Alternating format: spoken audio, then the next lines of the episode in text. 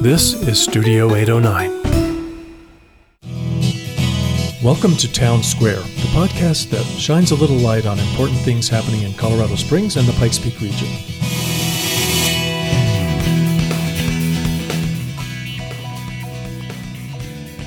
Well, welcome everybody to House District 17 and our town hall with my uh, cohorts, uh, Senator Pete Lee and, and Representative Mark Snyder from House District 18. We are so glad you're here at the Southeast YMCA. We appreciate the YMCA for allowing us to use this venue. And to kick it off, uh, we've got a guest, special guest, uh, County Commissioner Longinos, and he's going to uh, share a few words with us about what's going on in his world.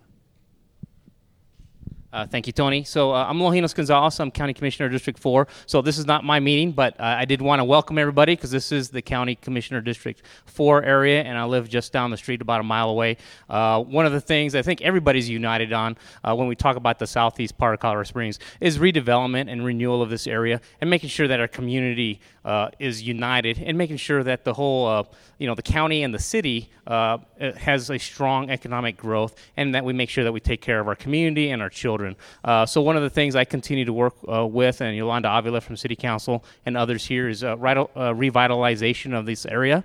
I believe Senator Lee helped get us some funds uh, a year and a half ago for this area, which we appreciate, uh, and uh, we want to continue to do that. I always encourage everybody to contact City Council and the mayor, help them to put projects in the southeast because this is an area that occasionally gets uh, does get overlooked on occasion, uh, and, and, I think uh, we need to get that ba- word back to help us build and strengthen this area of the city.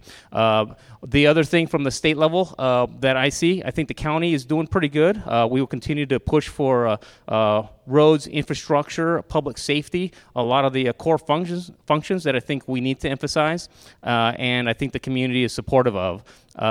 And then just the last thing, I do ask the state legislature um, that as bills come forward next year and the next several years, that they always take into consideration consideration whether or not that pushes costs down to the cities or the counties. So unfunded mandates are something that are difficult. Uh, if they are pushed down to the county level, uh, that does uh, one of two things. Sometimes that uh, affects our TABOR limits uh, and pushes us up on caps. The other thing is sometimes those costs uh, get funded by the counties and the cities, uh, and that means we have a little less money to fund other projects, whether they be roads, uh, infrastructure, or public safety. Uh, and so I just ask that state legislature and the governor be very conscious of not pushing unfunded mandates to us. But appreciate everybody coming out, and I hope everybody has really good questions for our local representatives because we are here for you. Thanks. Guinness.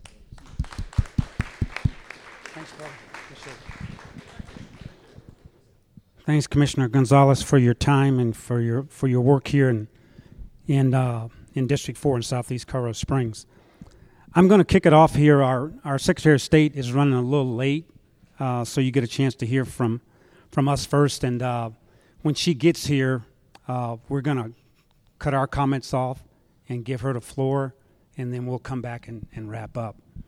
Uh, just a, a, few highlights about the uh, uh, about the last session. Uh, bipartisan, uh, thirty-two billion dollar budget delivered to all Coloradans to prioritize investments in education, transportation, mental and behavioral health. Here's just a couple of highlights. We invested 185 million uh, to implement full-day kindergarten in Colorado. You know what? The full day kindergarten is great, but what it also does is that it opens up uh, several seats for preschool. So we got a, a double benefit from that. Uh, 22 million for special education, 27 million for English language learners program. We increased K-12 funding uh, by 357 per student uh, on an average of uh, total of 69, uh, 6951. Uh, higher education 120 million. That's an increase of about 16%. We invested another 300 million in transportation. That was also an increase from last year. Additional 10 million general fund to implement the Colorado Water Plan. Colorado Water Plan is very important because we in Colorado uh, are responsible for the next generation. We cannot take clean water for granted. We need to make sure we have clean water for our kids and for our grandkids. Additional million to help expand critical family planning services. Uh, equal pay for equal work. Uh, Senate Bill 85, uh, Representative Buckner and uh, Gonzalez Gutierrez. This bill, uh, I don't know why it took so long to get there a woman doing what a man does, doing the same job that a man does, should be paid the same, period. Mm-hmm. Um, apprenticeship programs of vocational education, Senate Bill 171, Representative Sullivan and, and Galindo. Uh, family uh, medical leave insurance program, that was Representative Gray and Duran. Over 90% of Coloradoans don't have access to paid leave to care for sick loved ones and for a newborn. The bill creates an outline and implementation schedule that lays out the foundation for a strong, robust paid family leave policy for Colorado workers and businesses by 2024.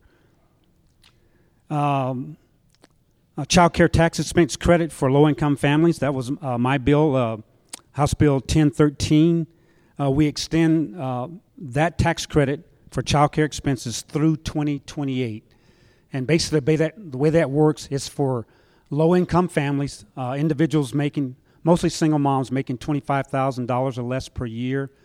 Um, they, they can claim up to $500 for one child, $1,000 for two or more children to help with child care expenses. So I've, I've been running that bill since, uh, since I got elected, and now it's extended through 2028 the average uh, about 35,000 individuals took advantage of this child, child care tax credit, cost the state about $6 million, which I believe uh, that money that we're investing into single moms and single parents is going to come back uh, into the economy. Um, bills to lower uh, uh, health care costs, hospital transparency measure.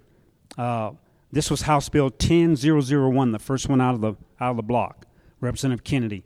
The high cost of health care is harming Colorado consumers and businesses.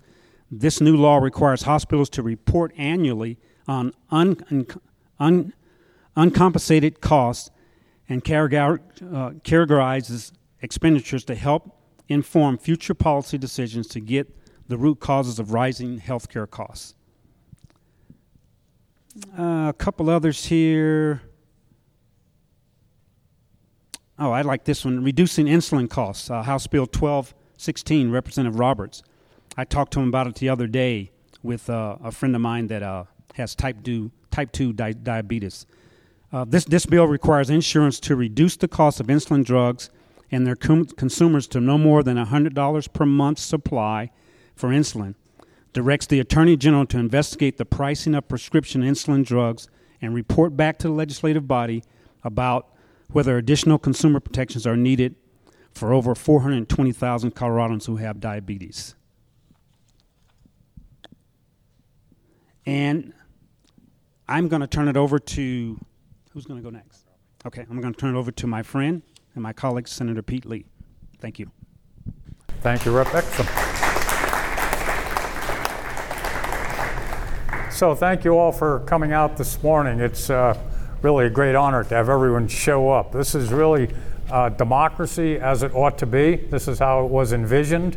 The uh, people speaking directly with their representatives. Um, so, along those lines, I'd like to introduce people who are considering or running for office um, in this great democracy. Ken Schauer is running for, and I'll let you say a word or two. What are you running for, and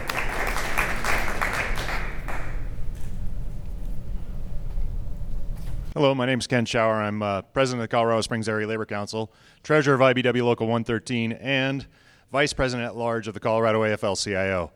I'm a union electrician. I uh, work with my tools down in Fountain right now, working on a middle school. Uh, yeah, we're putting together an exploratory committee to look for run for County Commissioner District 5. So um, we have an excellent chance of, of doing well in that seat, and I would like to give it a good run. So um, I'd appreciate your support, and I look forward to meeting each and every one of you. So thank you.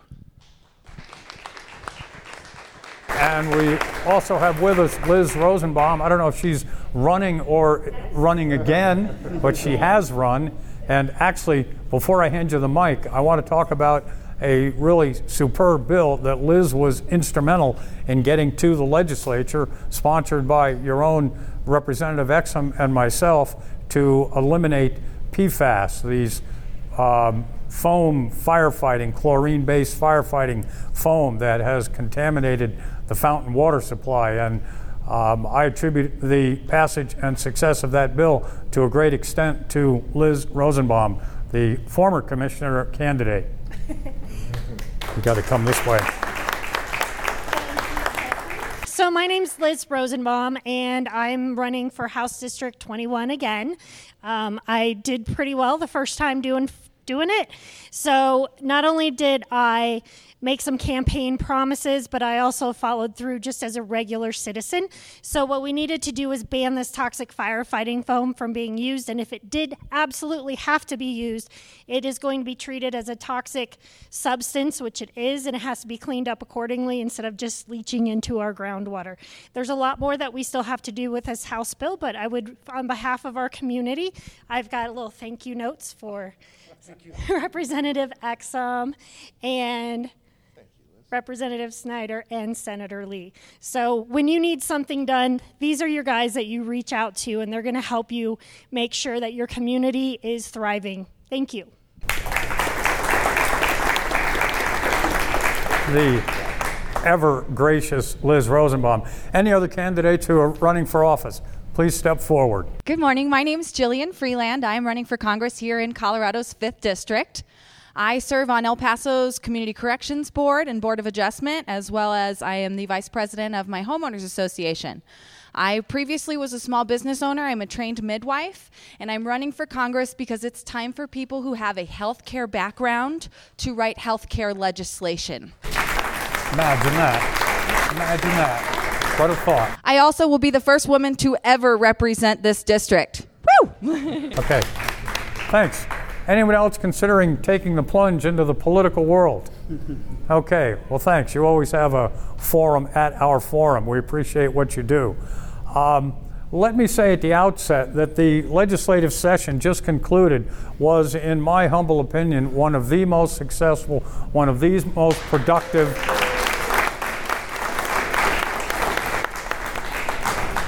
in recent memory of many people. Um, in this session, which was the first time in, I think, eight years when the Democrats controlled both the Senate, 19 to 16, and the House, 41 24, and the governor's office. So we hit the trifecta in November and immediately went to work to pass legislation to benefit the people of Colorado. And during that period of time, 120 days, we heard almost 600 bills, 598 bills, of which we passed 462, 95% with bipartisan support. Let me say that again 95% of the bills got bipartisan support in the Colorado Assembly.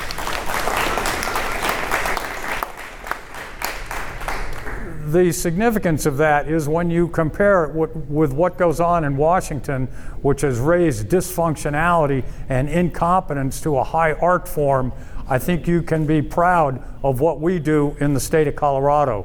We absolutely get the work done for the uh, people of the state. Um, we pass bills on a whole array of issues. Uh, Tony described a bunch in the healthcare area.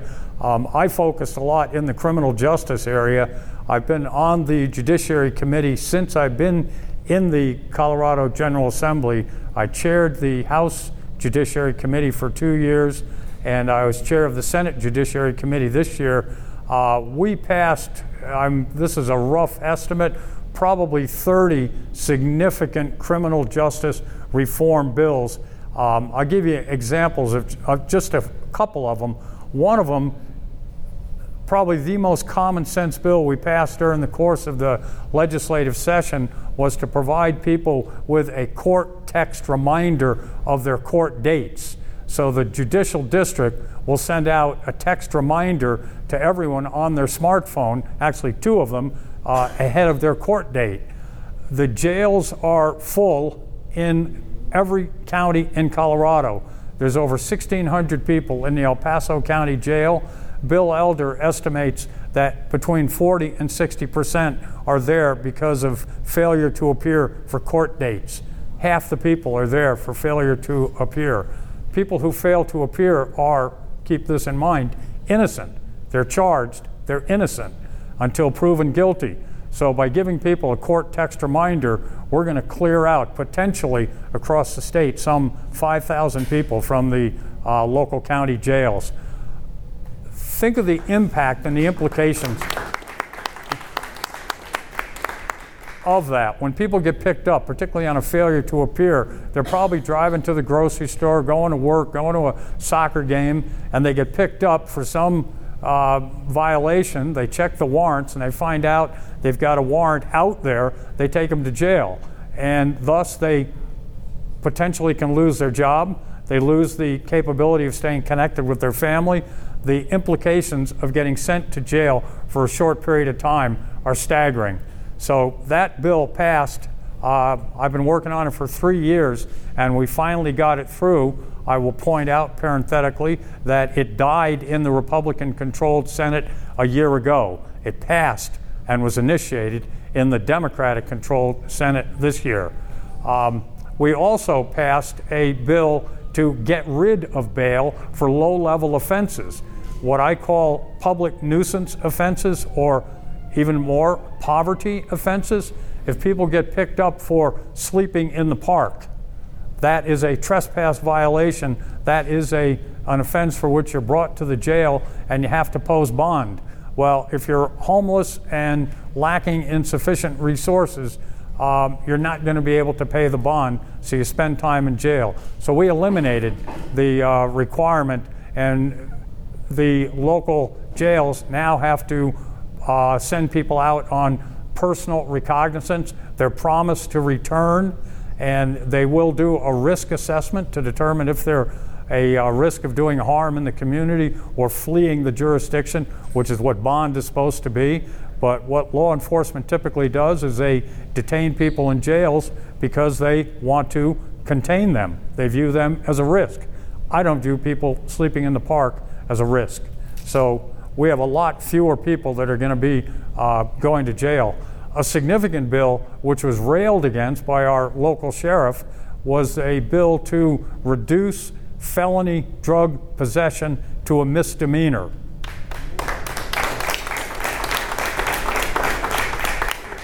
we have been engaged in a war on drugs, I would say a failed war on drugs, for 50 years. We send people to the Department of Corrections for felonies um, you don't send people to the Department of Corrections for misdemeanors. So, by the mere fact of reclassifying drug possession as a misdemeanor, they are ineligible to go to the Department of Corrections. If anyone believes that the Department of Corrections is a good place to send drug addicts, you should take a visit to the Department of Corrections and evaluate their drug treatment programs. They don't have programs that help people get out of drugs. They have seven uh, they have Alcohol Anonymous programs, but they don't have good addiction programs. So, by reclassifying and treating drug possession, just possession, as a public health problem as opposed to a criminal act, we're changing the trajectory of the criminal justice system with respect to this, this war on drugs. Uh, so, those are just a couple of the bills in the, in the criminal justice area. Oh, uh, ban the box. When people come out of the Department of Corrections, they uh, often on job applications have to check a box which says, Have you been convicted of a felony? The result of those for those applications is they oftentimes just get trashed. So, a bill that we passed this year prohibits the use of a preliminary screening question about felony convictions, uh, that question can be asked after the initial interview. We did the exact same thing on college applications. Look, if we want to reduce recidivism rate, if we want to um, reintegrate people in the community, if we want to reduce the 20,000 people in the Department of Corrections and reduce this 50% recidivism rate, we need to provide people with opportunities to get housing and to get into the workforce. And by banning the box, we are taking a step in that direction to enable people coming out of prison to get employed. We spend, I, I work with this stuff so much, I forget that not everyone has all these facts at their fingertips, but it costs in Colorado uh, $40,000 a year to keep one person in the Department of Corrections for one year. I think we pay about $7,000 a year to educate one kid in K through 12. So, five and a half times as much money is spent on putting a person in the Department of Corrections, 50% of whom will go back to the Department of Corrections, than we spend on educating children. I think we need to reprioritize, and that's what your Democrat led legislature is attempting to do. Um, I could go on, but I want to give my colleague Mark Snyder an opportunity to talk about some of his terrific accomplishments as a rookie legislator.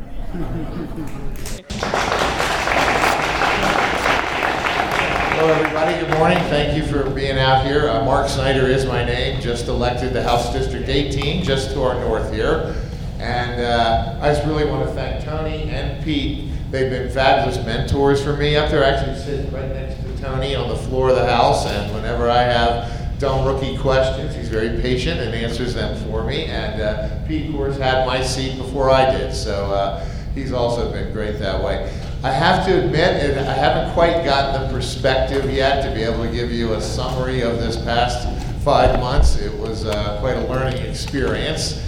Uh, but I agree with Pete. I think we did a lot of great work this session. There were a lot of bills that have been stacked up uh, like planes over O'Hare uh, for the last four years or more. And so I think for people to think that this was uh, too progressive or too much overreach in this session, you have to be uh, more realistic with the political reality. There's a lot of bills that failed in the Republican-controlled Senate over the last years, and uh, people wanted those to come forward. But I can tell you, just from my first year experience, it is, uh, it is quite a process to get a bill all the way through law.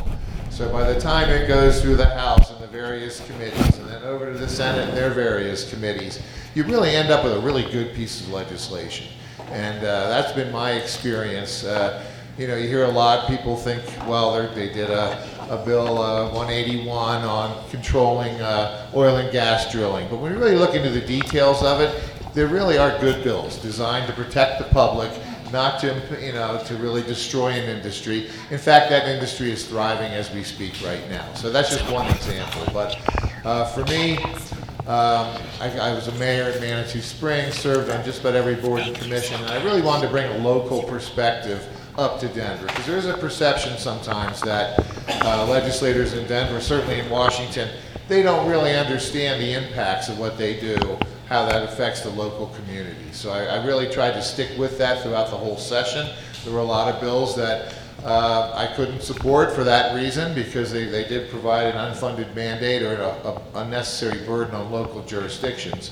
Um, I had two, uh, I think there's about 11 bills that I worked on, and uh, all but one of those actually got signed by the governor, so I was very proud of that. Uh, but really, I, the work I did this, this year was uh, fell into two categories. One was protecting and, uh, and providing a better quality of life for those people less fortunate. So one bill dealt with establishing an Office of Public Guardianship. There's a lot of folks that are languishing in, know, hospitals, nursing homes uh, that really have lost the mental capacity to advocate for themselves, whether it's Alzheimer's or just dementia. So we're creating a public guardianship office where these folks will then be able to take on casework and really work with these folks and get a better outcome for them. And it's a real area you don't hear a lot about, but it's costing us millions of dollars in our healthcare system. And in the end, we're the ones who pay for that. So I, we looked at several models private guardianship. There's a lot of problems and potential abuse there. And this is one I know that Pete worked on and Tony also back in 2017.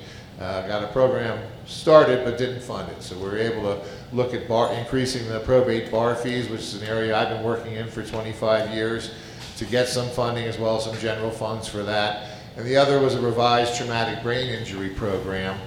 Uh, you know, again, this, these are folks that really have uh, kind of fallen through the cracks. There's not a lot of services out there available for them. So we just uh, found a better way to fund it, found some general funding for that, and revised the program. Put more folks suffering from brain injuries onto the board so we have a better perspective. They can make better decisions. I would say the rest of the bills that I worked on, I'm on the Business Affairs and Labor and Finance committees, and they dealt with uh, a lot of more business uh, issues, whether it was uh, renewing the, Sun, the accountancy board, uh, there were some large tax measures that came pretty late in the session that we worked on. And one that I really spent a lot of time on, though I wasn't uh, a prime sponsor of that, was the equal pay for equal work. And that's one that, you know, just I think everybody deserves to be treated equally and paid equally for doing the same amount of work as somebody else, regardless of gender. So, uh, but that was one that when it first was introduced, it had a lot of issues. It hadn't really meshed in well with our existing program with the EEOC or the Department of Labor. So did a lot of work behind the scenes in finding a way to make sure that that fit in with what we're doing already. We actually do a very good job dealing with intentional wage discrimination based on gender. But there's an area of unintentional wage discrimination that continues to persist to this day. So I think we found it really made that a much better bill, worked it into the existing system that we have, while also preserving the right of private action for somebody who is being discriminated against and not getting any kind of positive response.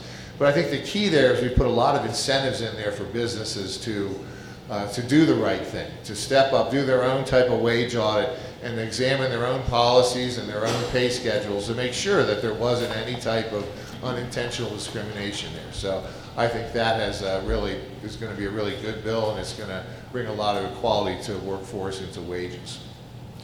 Uh, otherwise, it was just really an exciting time for me. It was quite a learning experience. Uh, uh, already this summer, I'm uh, serving on the Tax Policy and Expenditure Committee, an interim committee, and just yesterday, Speaker Becker asked me to chair the uh, Wildfire Matters Review Board. And you know, we have one of the largest, if not the largest, wildfire urban interface in the state of Colorado.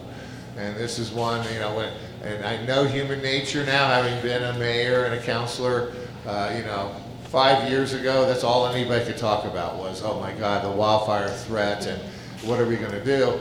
you know, a couple of wet years and that has receded again. But now is the time that we really need to get ahead of that. I think there's some good practices out there. We did actually authorize another million dollars in a matching grant program.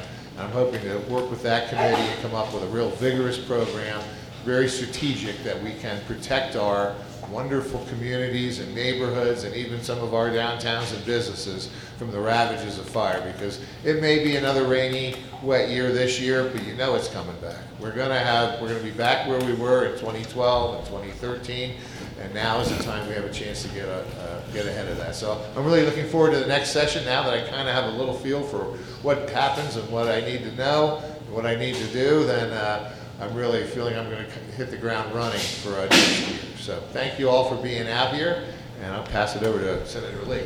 Thank you.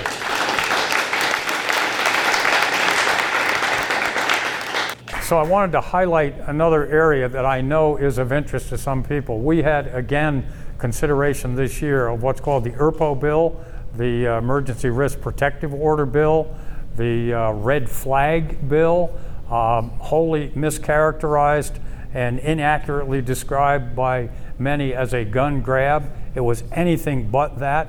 It is probably one of the most reasonable, thoughtful, moderate approaches to gun uh, regulation that one could imagine.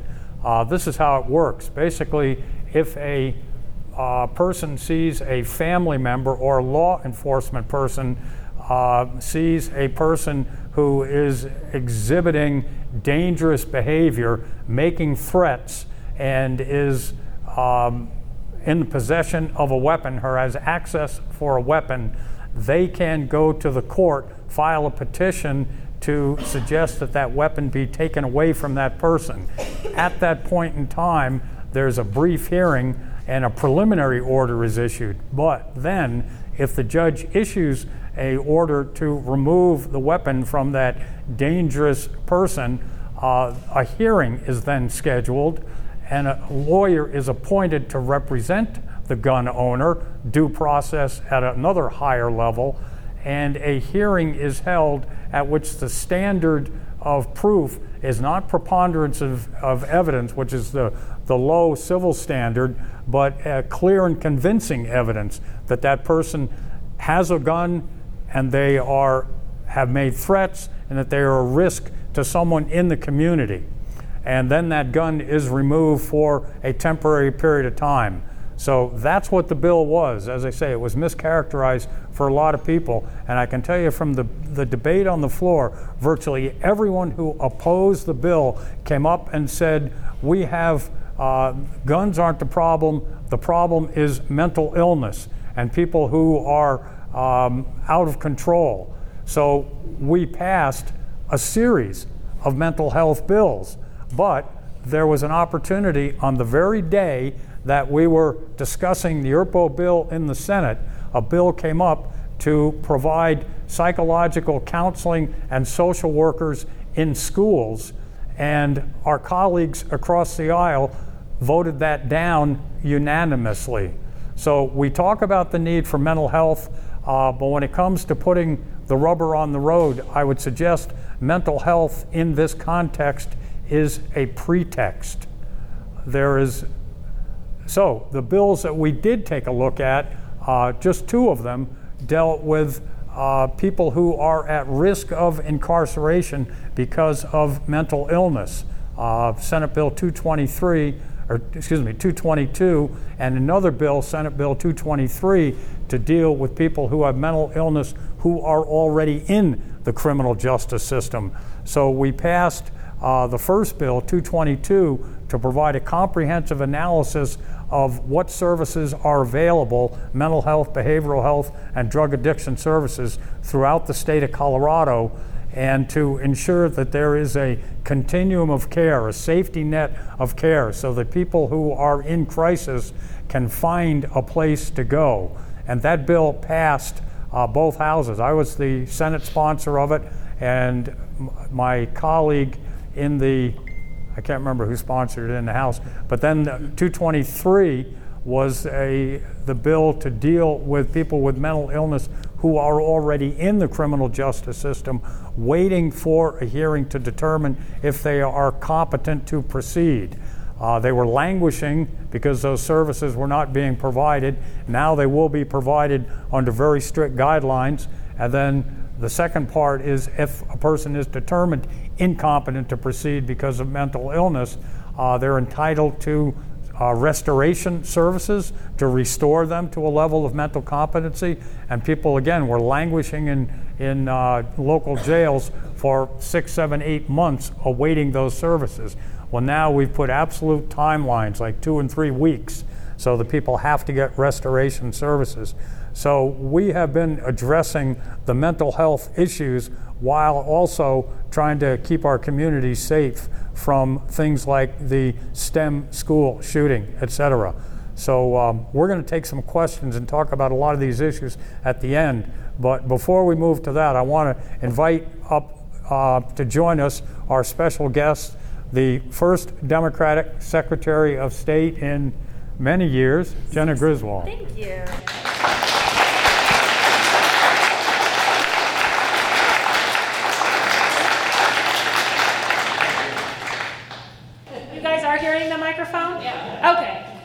Doing? Beautiful morning. Uh, and I'm so glad to be here with you. My name is Jena Griswold, and I'm Colorado Secretary of State. Uh, and I am so excited to be here with the representatives and the senator because we got so much done when it comes to democracy this legislative session. We did. You all should give all these guys a hug, three high fives, uh, because we really made history in Colorado. Um, you know, I decided to run for Secretary of State because I grew up in rural Colorado. I grew up in Estes Park. Uh, and I grew up pretty working class. So growing up, my mom would work two jobs, and there was times when we were on food stamps, times we were on food bank or going to food banks. And I started working the summer after seventh grade at the old post office cafe, which was right next to the post office in Estes Park, uh, and just saw a lot of Colorado families struggling. that's what inspired me to be the first person in my family to go to a four year college and then to law school. And that's why it's so important to me that no matter where you live, if you're from a town like me with more elk than people, uh, if you're Republican, Democrat, Independent, if you're richer or if you're more working class like I grew up, you need to have your voice heard in our democracy. That's the, the fundamental promise of this country. Uh, and even upon taking office, before taking office, Colorado was already a national leader when it came to elections. Uh, the fact that we have early voting, uh, in person voting, mail ballots, same day voter registration shines in stark contrast to the voter suppression we see across the nation. We just have to look to Florida, Georgia, North Dakota, what was happening with the Native Americans, to see that the fight for our, our civil liberties, the fight for our, our, democratic values, for every eligible citizen to have their voice heard, uh, is still a work in progress. And all that work that the suffragists fought for, uh, we are actually this week the 100th anniversary of the 19th Amendment. All that fight that the people who marched and, and gave their lives for our country, either abroad or in the civil rights movement, uh, their goal for us to have a democracy that we all should really be proud of is still a work in progress. So when I assumed office uh, and on the campaign trail, I said I wanted to do three things. Number one, make sure that eligible people in Colorado have access to our elections. Number two, expand automatic voter registration. And number three, take a big stand against dark money and the special interests that are funneling funds into our democracy and try to even the playing field for everyday people. Uh, and I, I, I want to report back because I think it's very important to say this is what I wanted to do and this is what we did. And the report is we got every single one done this legislative session thanks to people like your representatives. So, first and foremost, we passed a, a big elections omnibus bill. Uh, and like I said, look, we are a, a, model. We were a model already, but just because you're a leader doesn't mean you stop because you hit a benchmark. You continually improve. Uh, and we saw in 2018 in Colorado on election day 25 locations, voting locations, with over an hour line. So we just passed a, a, big omnibus bill that will increase voting locations and drop boxes for all Coloradans across our state. It's going to guarantee polling locations and drop boxes on public universities so that students can get to the polls.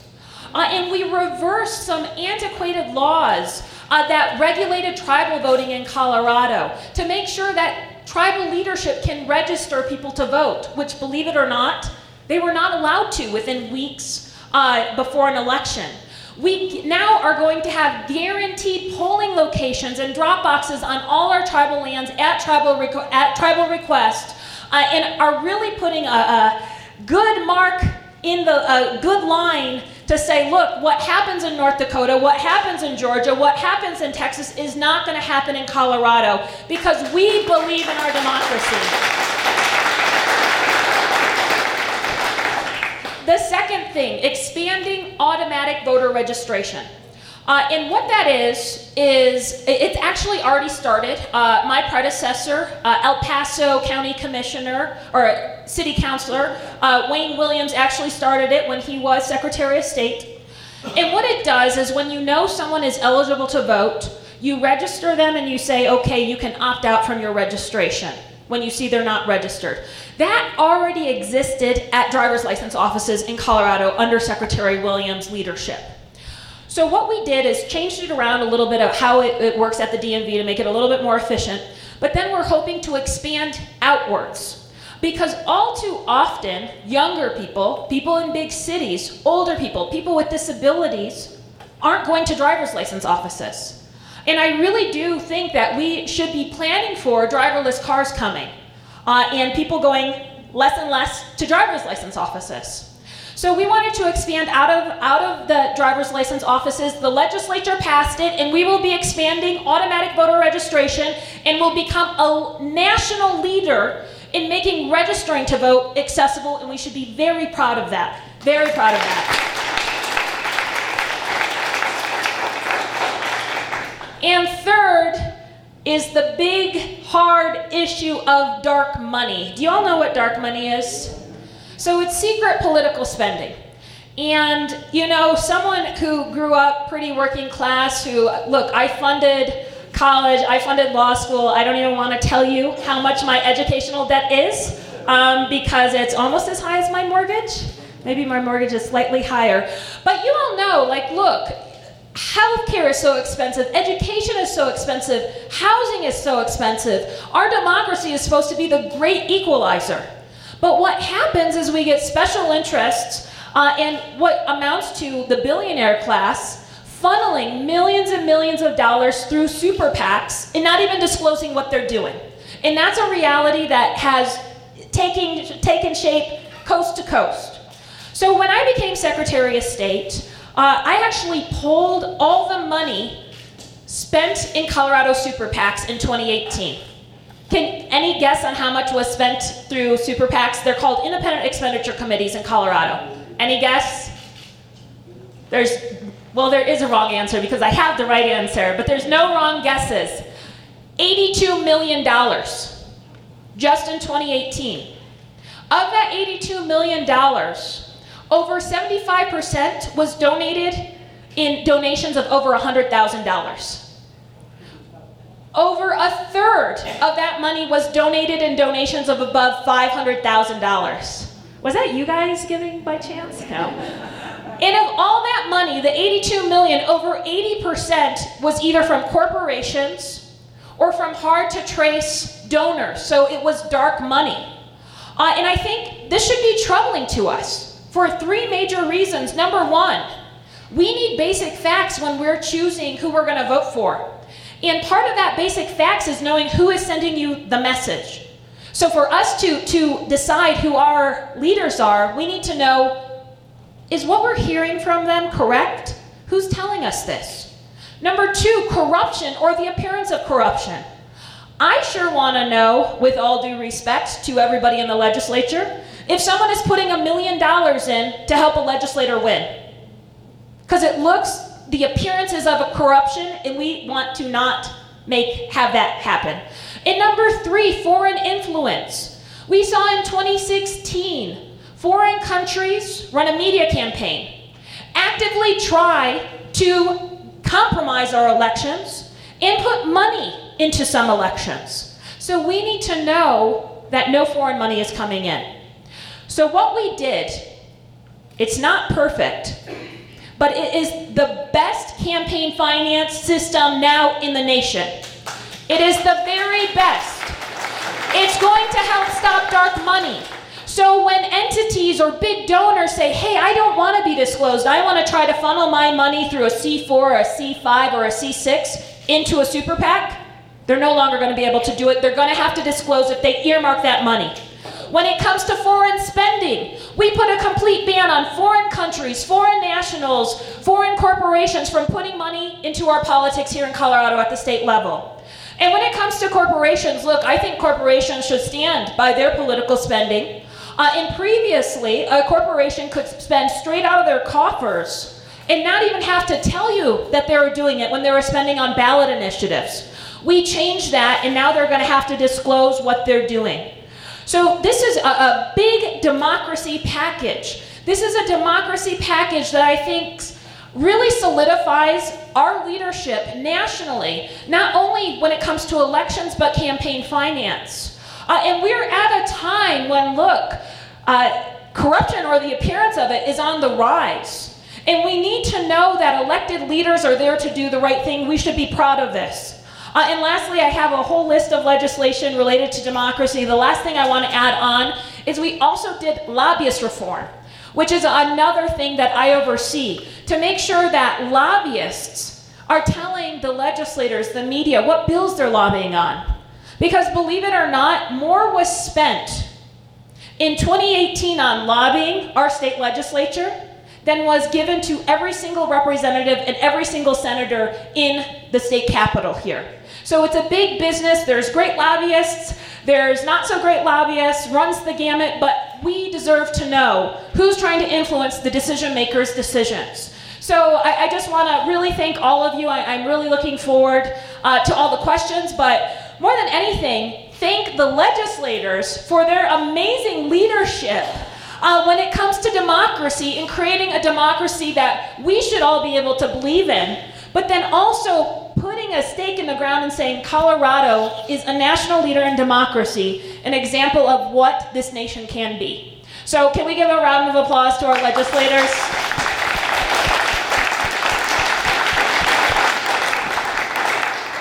That's fantastic. And with that, questions? So the question was about our voting machines in Colorado. And again, we really have to hand it to the legislators because we have some of the best voting systems in the nation. Unlike other states, our voting machines are not connected to the internet.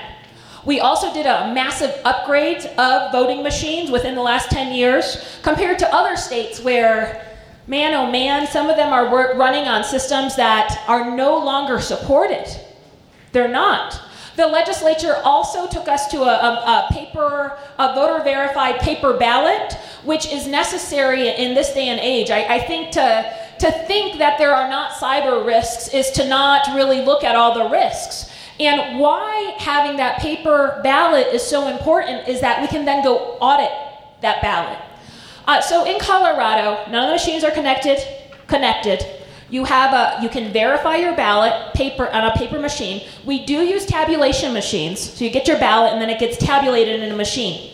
And we like that's really the only electronic part of the process, and it's necessary because they're more accurate than hand counting, believe it or not. But then we come and we do one of the best audits in the nation, a risk limiting audit, where we pull a certain amount of ballots after the fact, and what you're auditing against is those tabulation machines. Um, so, c- comparatively, we are one of the most secure states in the nation to cast a ballot. Uh, I am trying to continue that and making sure that we are cracking down on vulnerabilities. Uh, in our IT department uh, at the Department of State, I, they, they allow me to sleep well at night. We are doing things unlike any other state in the nation. So, for example, do you all know what the dark web is? So the dark web, it's basically another platform where people talk to each other about doing bad things.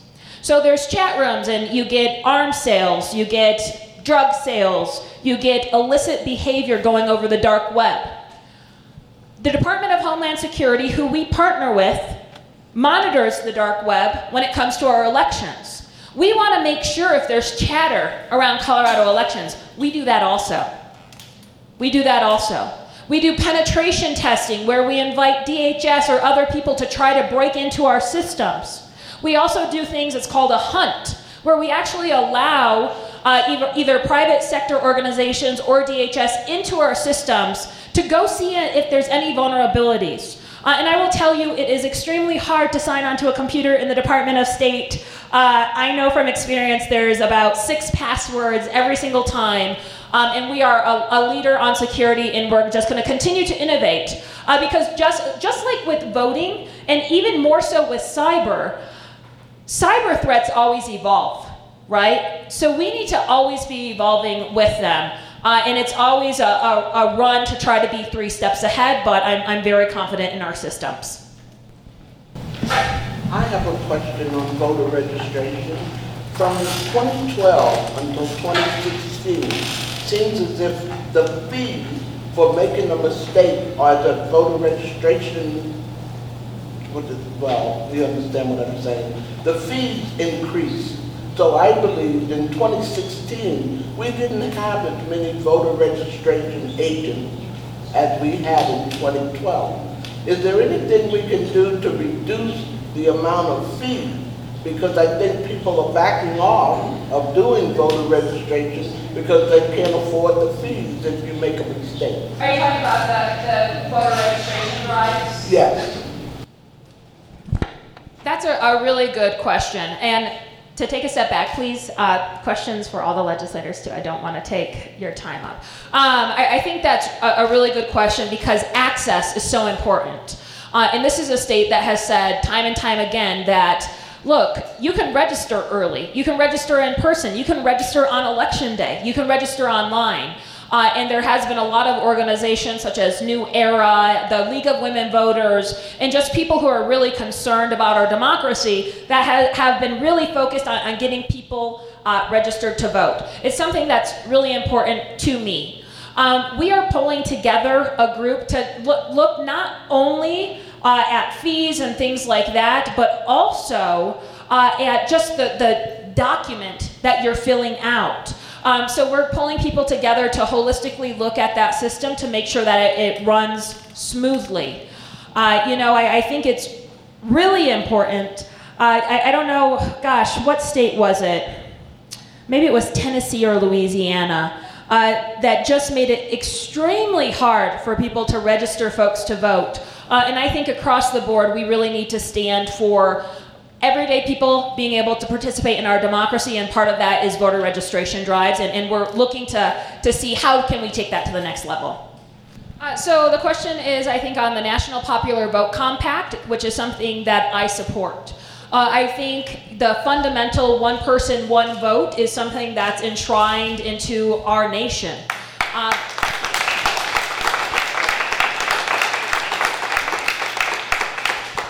Uh, but I also think uh, that you, are really hitting something, the, the nail right on the head, that it's up to states uh, to determine how they cast their electoral votes. It's up to states. Uh, and that cannot be mandated uh, by the, the US Congress, but states can decide how they cast those electoral votes, and they have in the past. Uh, so, and, and, they've changed how they decided to cast those across our history.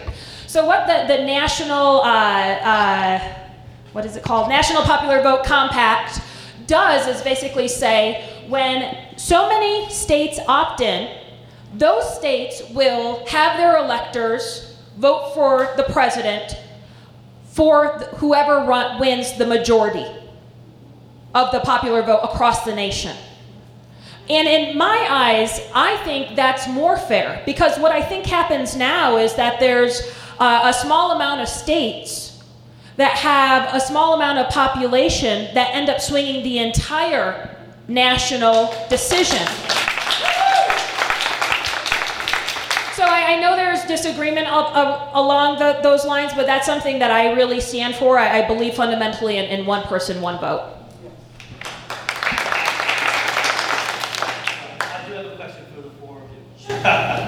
So um, when Governor Polis was here in Colorado Springs at his town hall meeting, he said he would sign legislation for having all of our Colorado statewide election ballots sent out with prepaid postage return envelopes. So we don't have to put stamps on our envelopes. I think that's the last vestige of a poll tax.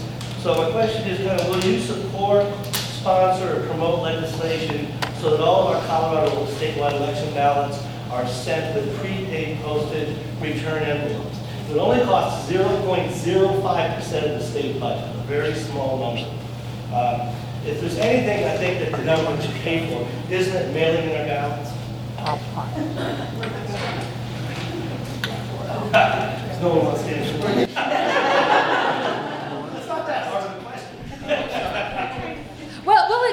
is a hard question, right? I, I, do think we, we obviously do not want poll taxes, uh, but there's a couple things at play. And, and can I describe some of the circumstances that folks are concerned about with this? So, first, everybody receives a mail in ballot. 75% of people who vote their mail in ballot drop it at a drop box. And part of what we just passed in this big voting omnibus bill is to put more drop boxes to make that more convenient than ever then that's one for every 30,000 voters is what we got. And each of those ballot boxes cost $10,000 for the box, the monitoring, and the security. I, I totally agree on the value that, look, voting should be seamless. Um, second issue, the post office. So in southern Colorado and southwestern Colorado, the mail in ballots actually go to New Mexico before they get sent back up to Colorado. There has been historic problems with the post office itself. And those have been problems over decades that just aren't aren't worked out. So what we've seen in other states is that so Washington they moved to having those stamps on all the ballots and it changed how voters acted. Uh, so instead of the majority of voters dropping off their ballot, they suddenly go through the post office uh, and it switches how people vote their ballot. And I think that's something we really have to study to make sure that we don't end up disenfranchising people because they are sending their mail in ballot to a place and they're not returned on time. And third, of course, is the budgetary, is the budget. So if the legislature could find the money, which is a question for them, but is very hard in a state like ours, I think we would be a different conversation. But I would really want to sit down and say, number one, is there the money? Because we don't have the budget. We don't have the budget. Uh, the county clerks largely do not have the budget, and I want to make sure that the county clerks have enough people and are open enough hours because we have county clerks who are not even open five days a week. Uh, and just look at it holistically. But overall, I'm very open to the idea, just as long as we're making sure that people's mail in ballots get back to us on time. Because if they don't, they don't get counted. And we do have an issue with the post office that I, I hope we can work out. But number two, that there's the money from the legislature and the general fund. Okay, one more question, the Secretary of State asked me before. Yes, here. And then- So I have a question about campaign finance laws and when they begin to apply. And the context is, my school district is considering putting a bond on the, on the ballot. They put out a mailer to the community discussing this issue, and they're being accused of violating the campaign finance laws. So uh, I'm, I'm trying to understand when those laws begin to apply. Um, well, we already have laws on the books. Uh, the new laws go into effect on August 2nd. Um, I assume what you're talking about is potentially laws that we already have on the books. Um, I'm, I'm not sure of the exact issue, but it would also be inappropriate for me to opine on that. Uh, because how we have basically the prosecution of campaign finance set up in our office, uh, it's set up wholly independent from me. There's a team of civil servants who look at complaints. So people file a complaint with our office, civil servants look at it, determine whether they want to prosecute or not, or whether uh, they can cure it. Uh, because we just want people to comply. We don't want to slap people with big fines unless they deserve it. Um, if there's a cure period, if they cure it, uh, they, they let them go and, and they fix the issue. If not, they prosecute it with uh, an administrative law judge. Uh, and then the administrative law judge makes a recommendation, and then it comes back to the agency for a final agency decision. And I am actually firewalled from that entire process. Um, so the answer is I am not sure, uh, but you can call the office and talk to the campaign. We have uh, two campaign finance teams. One is to advise, and the other one is to look at complaints and to prosecute or not. Um, but they are fantastic. They have been there. A, a lot of the, one of the great things about this office is that you know, there's other secretaries of state in other states where they appoint a whole new team when they come in. 400 new people, 100 new people, and no one knows what they're doing. Uh, but we have wonderful civil servants in this office who have been there, gosh, three decades. They'll be there longer than me. They'll be there longer than any Secretary of State, uh, and they're just fantastic, and I'm sure they could help answer any question. Okay, thank you. Okay, let, let's thank our Secretary of State for her time from Southeast Colorado Springs.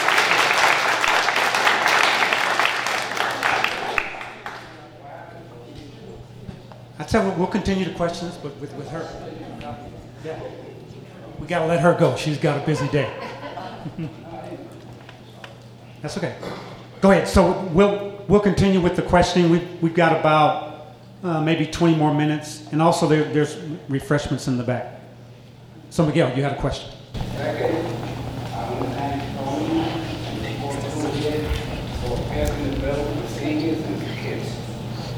I to have a Children's Day for all the sacrifice they've done for this country, losing their lives in school. You gotta give them recognition. You got a lot of children that are good, that graduate from college, high school and all that, but they never get the recognition. And we got to work together, together, to build confidence in them. Instead, we have to honor them. We never give them recognition. And legislation. Okay, thanks, Miguel. I mean, that, that's a great idea. Uh, I think our kids uh, are up against a lot.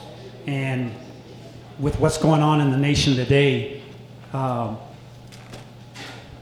things have become the norm that shouldn't be the norm. So I, I don't uh, disagree with that at all.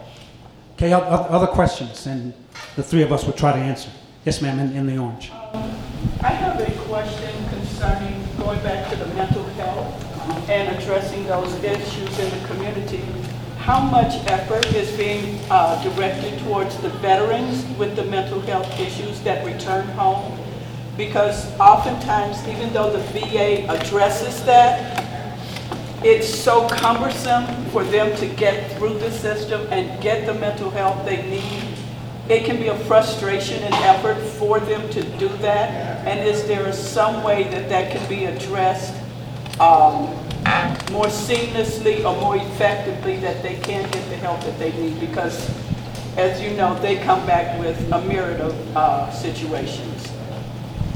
Well, You, you have identified an issue that has been plaguing this state and the nation for quite a while, the inadequacy of the treatment of veterans returning from uh, overseas with PTSD and TBI and uh, getting involved in the criminal justice system. El Paso County, actually the 4th Judicial District, has been a terrific innovator in that area in that they set up one of the first in the nation veteran trauma courts. And the Veteran Trauma Court is for uh, veterans who have gotten trouble with the law, most of whom have uh, behavioral health issues or drug issues. And they actually appoint peer mentors to work with those veterans to help them navigate the complexities of the system. So the, the issue that you're describing is on the agenda of the folks who are implementing that bill I previously referred to, Senate Bill 222. It's designed to put together a safety net to make sure that uh, that health care is available, affordable, and accessible. And they're going to set up a um, internet uh, list of providers to make it easier for people to find where the services are available. So it, we're, we're conscious of the issue, we're working on the issue, and uh, keep monitoring us and making us aware as you find ripples in the system, because we really want it to work better. You have And if I could just follow up on that, uh, you've identified I one of the most critical issues in Colorado. We actually have good laws on the books. We require parity in, in health care. So if you provide uh, physical health care, you have to provide the same level of mental health care. We don't enforce that right now. Most all across Colorado, especially rural Colorado, there is absolutely no services available, or you have to drive 100 miles to get it. So I think we really need to start from the very beginning. Look at the bo- laws we have on the books right now and enforce those, and make sure that we hold these healthcare providers to that standard that we've set by law. And I think that that would be a good place to start, just enforcing the laws we have now that are not being taken advantage of. So, and I think there's more work that can be done, but thank you. Yeah, yes, ma'am. Right here, and I can- So I, I have some, I don't know if it's a question, but I have some serious concerns about transparency around charter schools, especially making their board agendas and board meeting materials and board recordings available online on the website. Uh, my charter school, you literally have to drive by the front door to see the agenda. They won't even read it to you. So that's, I would really like to see some stronger laws on the book about charter school transparency, and especially around financing of buildings. We've got a charter school building corporation who owes more now than when they built the school 10 years ago, and it's just an unending source of taxpayer dollars flowing to the building corporation. It looks like they own their building, but they're underwater on the building. And, and this information is very difficult to get. Uh, we're being stonewalled on CORA requests, so this is just, I think, a huge area where we need some support from the legislature. I'll send you a lot more details on that if you like. Okay, yeah, we're taking some notes. We'll, we'll take a look at that. Yes, ma'am. First of all, bravo for everything that you've accomplished. They're all very noble. You, you all represent El Paso County, which has the highest percentage of veterans of any county in the state of Colorado. Yet we have no long-term care facilities for disabled veterans. The closest one is down in Florence, long drive for families to go to visit their loved ones.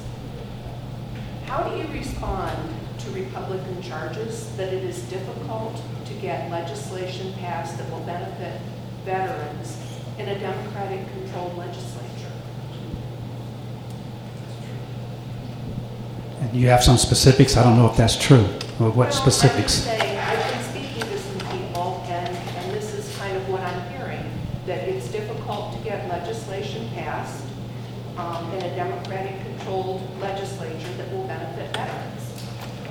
First of all, I don't believe that that's true, but I'll, I'd be more. I don't. I'd be more than willing to talk to you offline about that. So I've, I've been in the legislature for nine years. I have not seen a Republican-initiated uh, measure to provide long-term care facilities for veterans in the state of Colorado. Absolutely right. So for them to say they can't get it through, the first step would be to, to propose it? Yeah, you would be willing to work on a bipartisan effort to accomplish this? Absolutely. Yeah, I mean, every legislator gets five bills. So if they bring the bills, it will get assigned to a committee. We have what's called in Colorado the gavel amendment. Uh, a committee chair can't just take a bill and uh, put it in his back pocket and not hear it. If a Republican or Democratic, any legislator uh, proposes a bill, it gets read across the desk and it gets assigned to a committee and it has to get a hearing. So I think it's a bit unfair to imply that the Democratic controlled legislature has stalled Republican bills to uh, provide long term care facilities when they haven't provided them. I could say it's hard to get that bill through a, uh, you know, any bill through a legislature if you don't propose the bill. Okay, I would like to, I would like to speak with all of you. Absolutely, absolutely, yeah. But you would all be working, you- you'd all be committed to working on legislation that would provide long-term care facility in El Paso County for disabled veterans. Absolutely. Be willing to take a look at that because to do that, it's going to take a combination of federal dollars, local dollars, and state dollars. Absolutely, Yeah. the state has to come up with. But we'd, we'd be willing to take a look at that if that's proposed. Absolutely. Thank you. Yes, sir. In front. I, I see you in the back. Go ahead. Tell Stand us up. about gun legislation. What are the prospects? Be- Besides what we talked about with the airport bill? I've been talking to Pete a lot. Uh, in the Denver Post today, the cartoon on the editorial page has some uh, policemen, and there's a suited man with his hands up against the wall, and he says, "I'm arresting you for neglect."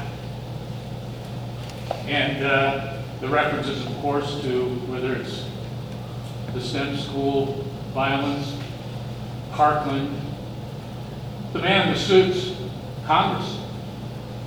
You're our legislators. There's a universe of legislation that's possible. The data is overwhelming with respect to the problems that we have with more than 300 million guns in the country and the death rate. Talking to the lady sitting uh, before the meeting, if we just cause people lock them up, that I don't think is the only answer, but we need some more answers. So, good question, uh, significant issue. The legislature took that issue on with ERPO this year. Um, that prospect of that legislation triggered an editorial by the Gazette Telegraph calling for my recall. Not a vote on this bill, but the suggestion that I might vote for this bill uh, triggered that. So I can tell you in this community, there is a strong Second Amendment uh, zealotry that is extraordinary and extreme. And I can tell you, we took on that ERPO bill, and that thing was filibustered by our Republican colleagues for multiple hours. Uh, the ERPO bill last year was co sponsored in the House by the House Minority Leader Cole Wist, who then lost his seat in the, or the uh, legislature because he had proposed a bill which provided some minor limitation on the right to um, have a gun unrestricted. And he was actually primaried and lost. So the, there's members of the Republican Party who are so zealously opposed to any form of legislation that that's one of the challenges that's faced by the legislature.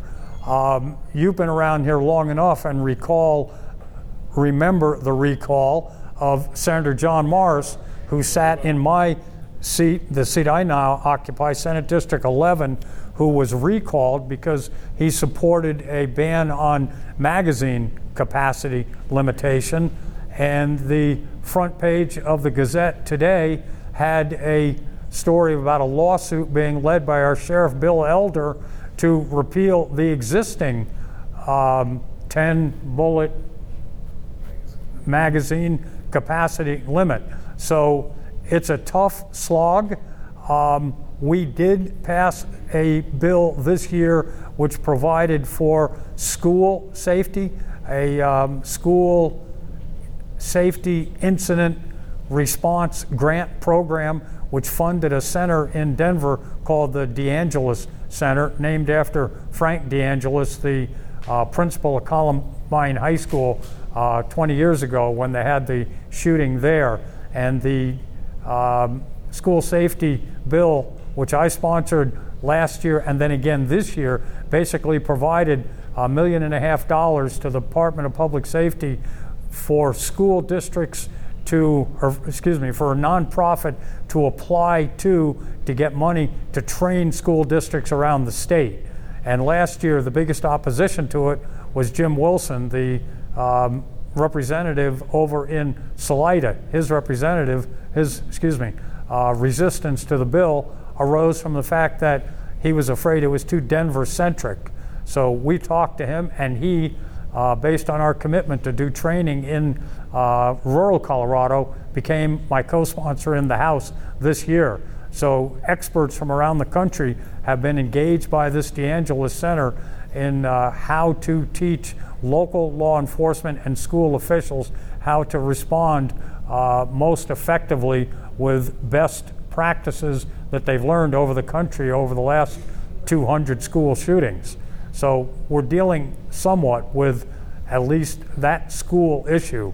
Um, I'm sure there will be some interest in other bills, and I'd be happy to talk to you more about other types of gun bills as going forward. I think locking up guns makes sense. I would not be, uh, I'd be supportive of a bill of that nature and to impose some liability. Um, I think these things need to be analyzed and studied. What we want to do are things that are effective and have been proven to actually reduce the number of people who get shot with guns. I think ERPO is one of them, and I think there are a lot of others out there. We ought to be taking a look at it. We owe that to our constituents. Uh, kids shouldn't live in a time of fear when they're going to school. Yeah, I think that's a great question, and uh, you know, I'm, I'm a proud gun owner. I've got a concealed carry permit from El Paso County Sheriff, and I talk to a lot of people in the same situation. And I think we've been misled and we've been led down a, a false path with the NRA and with recalls of 2013 and uh, all the stuff that's gone in the past. But I think times are really changing now. I think uh, I listen to a lot of high school kids and college kids, and they're just appalled and they're demanding action from us. And quite frankly, thoughts and prayers just don't cut it for me anymore. You know, there's uh, we, we, these tragedies just continue to happen. So I think you have to recognize that we are a gun culture. You're not getting the guns out of this country. We know that. But I think there's a vast majority of, of people that would agree on sensible gun regulation. So strict liability. So if you leave a, a loaded weapon at, in your home and God forbid a child gets a hold of it, you need to be held strictly liable and prosecuted for that. There's a lot of measures that we can take that I think the vast majority of people gun owners will support. And I think that's what we need to focus on. We need to create a culture of responsible gun ownership. And I think most everybody folks within the NRA agree with that. So I think uh, we, we get caught, we get bogged down when somebody proposed like ERPO, now they're talking about recalls, filing lawsuits, you know, um, they talk about a slippery slope, oh, well, if you do this, if we, if we continue to follow this slippery slope argument, we'll never get anything. So I really think we need to just start looking at sensible reforms that have vast majority of support from gun owners and non-gun owners alike, and just start chipping away at it in that way. I want to have uh, Officer Pratt. Will you come up and talk about uh, uh, what you did in, in, your capacity with uh, some grant money from the uh, the safety bill that we did, just to kind of get a perspective on that. This is Officer Dave, Dave Pratt. Put me on the spot, my friend. I wasn't expecting. I just came here to, to learn and hang out with you guys. Um, hi, guys. My name's David. Uh, I'm a retired officer, not active sworn anymore. Uh, now I have the uh, true blessing of serving School District 49 in a safety capacity. So I get to do a lot with my administrators, my school teams, uh, my parent communities, um, and our kids to help build safe schools. So thanks to the grant funding that was generated from the state, our district was able to apply for some of those funds, and we've implemented some safety measures uh, that are really helpful for us. A school district of about 20,000 kids. You'll notice that we've got glass here, and if somebody with a gun came by and was wanting to do harm in this this room here, we've put in 3M protective film in most of our schools, and by the end of this summer, we should be in all of the schools, especially at points of entry. When you look at what happened at Sandy Hook, um, point of entry was where the shooter came into the school. So it doesn't prevent bullets from coming in to the occupied classrooms or a room like this. Uh, the bullets could still penetrate that glass, but it maintains the integrity of the glass and it keeps the bullet from being as accurate. And it takes about a minute and 45 seconds if the bad guy had the butt of the gun and was pounding the glass to completely break through. And that gives us a lot of time to get kids out of there to a safe place to lock down and for law enforcement to come and respond. One of the other key elements for safe schools is you've got to have strong communication platforms. And thanks to the grant funding, we're able to supply all of our elementary schools with 15 brand new Motorola radios that are just top of the line for us to maintain communication, which is so critical in an event. Um, additionally, we're piloting a program called BluePoint. You'll notice over here the fire pull stations. Uh, in Sand Creek High School, we've got blue colored pull stations that immediately send the school into lockdown, sets off strobe lights, um, an automated alarm system that in the intercom that says lockdown, locks lights out of sight for 50 seconds. That message goes to a comm center and then to CSPD or EPSO to get officers to the school in an event really, really quickly. And that wasn't funded through the grant. We had to come up with that separately. But just some, there are some innovative things that we can be doing as communities to make our kids uh, feel safer in their schools, and what could be more important than that? So. Thank you. Uh, just a couple of the comments. You know, uh, we are doing uh, whatever whatever we can. Uh, if you want to uh, charge us with, with neglect, you know, you're you're more than welcome to do that. But the Democratic Party is not neglectful in standing up for, for gun safety legislation. I'm one of those persons that uh, has a recall filed petition on them. They haven't activated that, but if it saves one life, then I'm willing to take that hit. Uh, a few weeks ago, I went to a funeral for a 19 year old uh, that met this person, a 19 year old fe- uh, female that was part of our church years ago, met a 23 year old online. That 23 year old began to abuse this young lady, moved her away from Colorado Springs to a trailer park down in Rocky Ford, Colorado. And while she was on the phone with her mom, shot her five times, killed her, and then killed himself. The ERPO law, in effect, could have saved, saved that life. We don't know.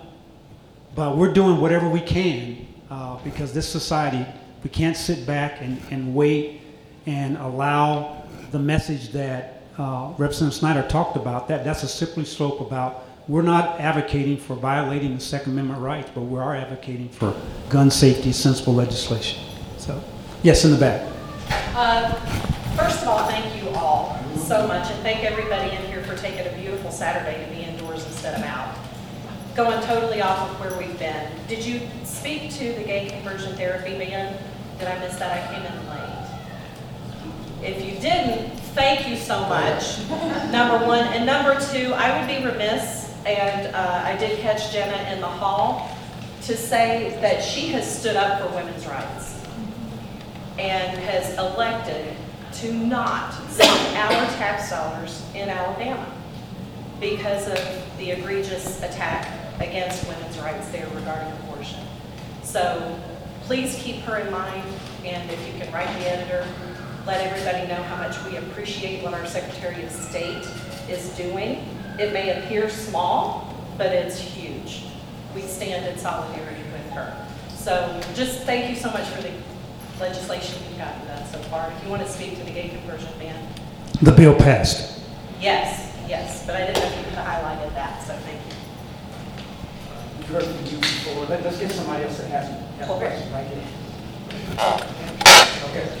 So I actually have a question about ERPO in regards to domestic violence. I was a victim of domestic violence and I was lucky enough to get a restraining order. What kind of protections are there for women? Because I can absolutely see, my ex-husband would have announced that I was crazy, gone to the police, told them I was crazy, and taken that gun. And that gun was actually what kept me safe, not my restraining order, because he went back and forth all over that. So what protection is there? Because what I'm hearing is my gun would be taken away while I wait for, you know, the legislative process to go through. And I'm, I, I'm really worried for women out there Yeah. who need to be safe. So I would not have it, and I would then be I at think risk. that's correct. Thank you. Yeah. depends on the kind of ERPO that's filed. If a judge issues a temporary restraining protection order, that would be, um, they would have a burden of proof, or the respondent would have a burden of proof that they would have to provide in order to take that, or to, in order to, um, issue a temporary extreme risk protection order, um, in which case it would be taken from you right away, but there would have to be a burden of proof beforehand, and then you would have that full evidentiary evidentiary, excuse me, hearing within 14 days. For those who don't know, this is Rachel Miner, my legislative aide. and, uh, I did a lot of research on it, so. And, uh, and you- you raised a great question. I actually started getting involved with the ERPO effort back in December before the session started. As an attorney, I had a lot of concerns about some of the provisions of that.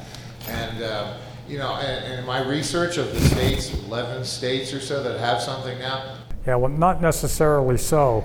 Um, You know, the case has to be made, and then the uh, person who had their gun uh, taken away by the court order comes back in for a court hearing, and that could be done within a very short period of time. And then it's a full-blown hearing. And the, uh, you know, there has to be proof and there has to be evidence that can be presented on the other side to say, you know, this is a pretext to get the gun away from me. And uh, so it's a full blown hearing. And, you know, I, I, for one, having worked in the criminal justice system for 30 plus years, I have a lot of faith in judges. I mean, they don't get it right every single time, but the vast majority of times when there's an evidentiary hearing, um, the judge is going to come out with the right decision. So if you have evidence in your history that you're, you know, you need that as a matter of safety, those issues will be weighed and give, given uh, due consideration by the court. I couldn't find one instance of a false report where somebody actually went in and just did what you described. I recognize that that is a possibility, and I worked really hard. I wanted some really tough sanctions in there for false reporting or somebody files a false report. At the same time, you're trying to balance that with keeping it open for, for legitimate cases and wanting people to come through. So that has not yet been an issue, but I think you, you, you raise a, a real potential uh, problem in that area. So uh, I think it's something, I think with a law like this, when it's first introduced, we would love for it to be perfect in every respect, but I suspect it's going to be something that we'll have to address in the next several sessions as the things get revealed. So thank you for bringing that specific point to uh, the point. It hasn't been an issue yet, as far as I all my research could tell, but certainly you raise an issue that needs to be considered. So thank you. Thank you. Just a cou- couple more questions, about 10 till 12. Uh, Yes, yes, ma'am. There's a lot of work going on in the community right now to close the coal-fired uh, electricity generation right in the middle of our town. Um, And at the same time, our population is exploding and we're building hundreds and even thousands of new homes on the east edge of town. Um, Is there any uh, movement toward requiring builders of new homes to use energy efficient building practices and include rooftop solar as, if not a standard of what they offer, or a requirement for all new homes that are built? I, I don't know of any specific legislation. I know we, we, uh, we've had several pieces of legislation that have come through uh, regarding renewable energy uh, and incentives to, to do that. Um, fortunately, uh, um, Colorado Springs Utilities is, is way ahead of the game. They're starting to do uh, grid systems and whatnot, looking at renewable energy uh, for the future. There's some realistic goals and there's some not so realistic goals in, in the future, but anything specific on that, I'm not, I'm not sure, but I know uh, we are doing several pieces of legislation to, to bring about incentives to, uh, for people that are using uh, renewable energy. Well, and I appreciate the work, the work that Colorado Springs Utilities is doing, but a lot of those communities are county, and so we have our own electric cooperatives, and I'm wondering if there's anything we can do to move them forward. Well, it's, it's a really big issue. I, I've served on the Regional Building Commission, seems like a lifetime ago now, but it's been around for that long, where people have talked about, can we put in some types of requirements? And uh, generally, the, you can imagine the home builders and the constructors are very against mandates that will drive up the price of the house. So uh, we haven't really been able to get that started, but we had some legislation, I think, in this year with a coal plant securitization bill, which will make it easier to retire coal plants like the Drake and, and others along those lines. Um, right now, I think our best hope is that consumers just demand better action. So we lost our state tax credit for installing rooftop solar. I think we need to get that back, and we need to do everything we can to, you know, drive the economy towards a more renewable future. And I think we're, we're pretty much getting there now. I mean, the overwhelming sentiment of public and consumers of electricity, we want to transition away from fossil fuels and, and, and reduce carbon output. So I think it's already starting to happen, uh, but you know we're racing against the clock right now. So uh, I think anything we can do at the state level, we would be glad to bring bills, bring back that tax credit, see what we can do to at least create a level playing field. You would be surprised at the maybe not, but the, the amount and the money, the subsidies that are, are baked into our tax code. I mean, the first uh, 300,000 tons of coal every quarter are exempt from excise taxes. So we have a process going on right now to evaluate all these tax credits and programs, see if, uh, how efficient they are, and whether they're achieving a good public purpose. It, it is really tough to untangle this Gordian knot. And that's what I'm hoping to do this summer in the interim committee with tax policy there. But I think if we can create a level playing field so that the relative cost of energy from renewables and fossil fuels are about the same, I think consumer sentiment will just take us directly to that. But given the time constraints that we have, we need to do more. And I know that the Regional Building Commission, Manitou Springs is my, my little community, is fairly progressive for El Paso County. And we really wanted a mandate and, and some type of requirements on renewables. And, you know, we got a lot of pushback from Colorado Springs and El Paso County and a lot of the constructors and developers saying you know, they didn't want mandates. So I, we're not there yet, but I think you're right on the exact issue that we need to be addressing. Okay, one, one last question, and we'll all, all three of us will be around afterwards uh, to, uh, to have conversation with you. We also have um, uh, some notes in the back that, yeah, all, all the way in the back on, on the table, um, just kind of an overview of some key, key legislation that, that some that we've talked about, some we didn't get a chance to. So that last question, Miguel. Okay, well, thanks, thank you so much for coming out on a Saturday. We appreciate your time. Again, we will be here uh, for a, a, few more minutes, uh, but drive, drive safe and thanks again.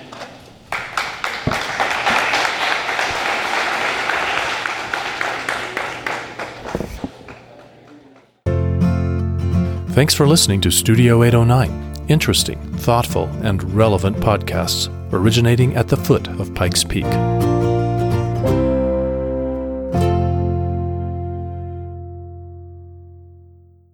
Before you go, did you know you can rate and review our Studio 809 podcasts? That will help us because our egos really need to have thousands and thousands of listeners. But that helps our wonderful sponsors reach more ears too. And we do love our sponsors.